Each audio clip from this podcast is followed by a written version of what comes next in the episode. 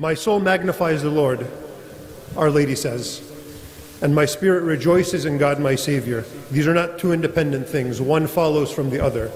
You rejoice in God if you're being honest, if it's not a fake joy, if you're not pretending to enjoy prayer, which is an easy thing to do, and something that people will praise you for if you pretend that you're close to God. But if you really want to rejoice in God your Savior, that's a consequence of your soul magnifying the Lord. Mary is speaking as the perfect Christian, as the model of Christianity. Her soul magnifies the Lord, and because of that, her spirit rejoices. The deepest part of her rejoices in God, her Savior.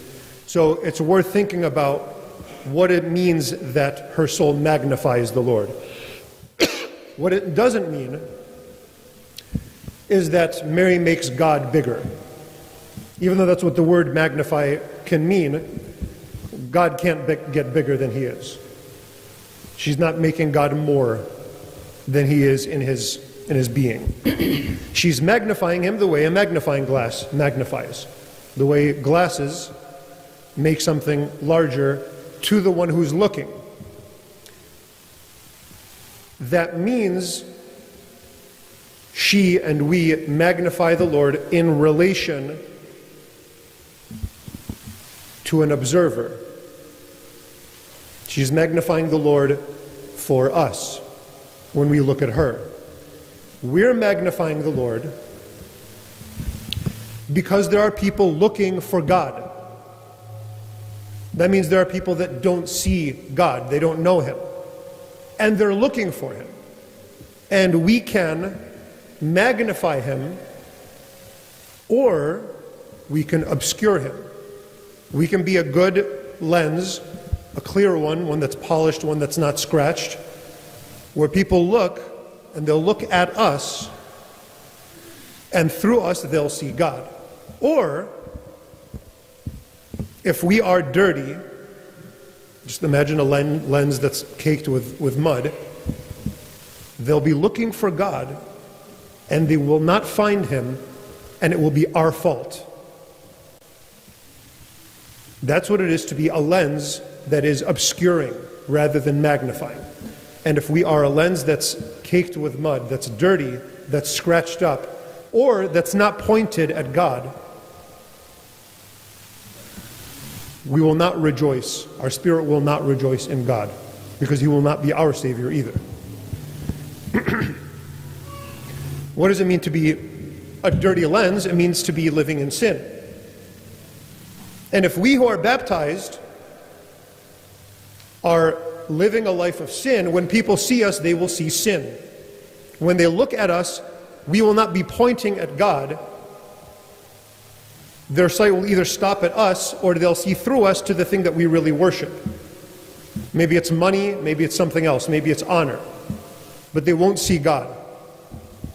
And again, and I'm going to repeat this because it's worth saying, they will not find God and it will be our fault.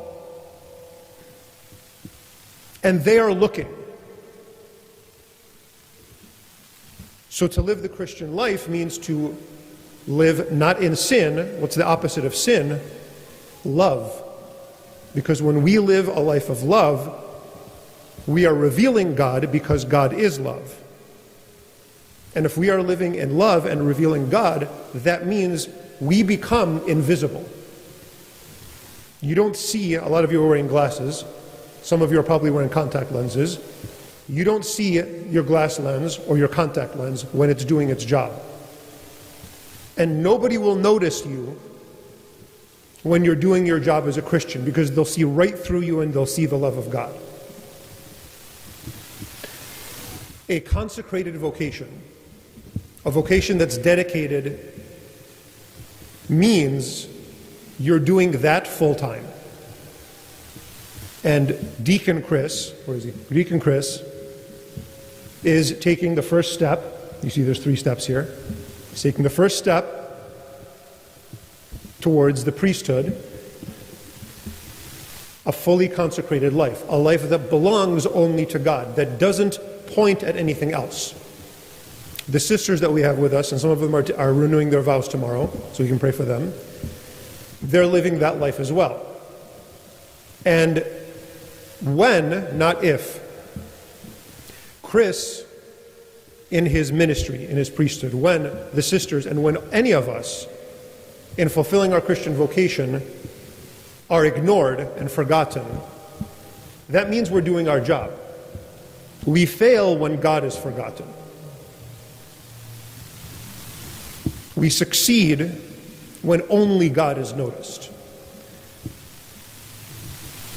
We have a very interesting, vibrant, challenging diocese. The whole western United States, our, our parishes are not close to each other. We have now another one in, in El Cajon, thank God. But a lot, the, the majority of our parishes, you have to get on an airplane to get to, or sit in a car for a long time. That's a big challenge. We have parishes that are, have all kinds of different like compositions of people that need different languages, different ministries, old and young. It's a big challenge to serve in this diocese. But it's extremely fulfilling. It stretches your heart in a way that first hurts and then you don't know how you lived without it. And so, Sayedna asked me to speak on vocations as an invitation to more and more young people and we have many, many priests that have been ordained uh, in our diocese, an invitation for all of you young people and for many more to consider it with real seriousness being a magnifier for God full time, dedicating your life entirely to Him, because people are looking for Him and they deserve and they need Him to be magnified.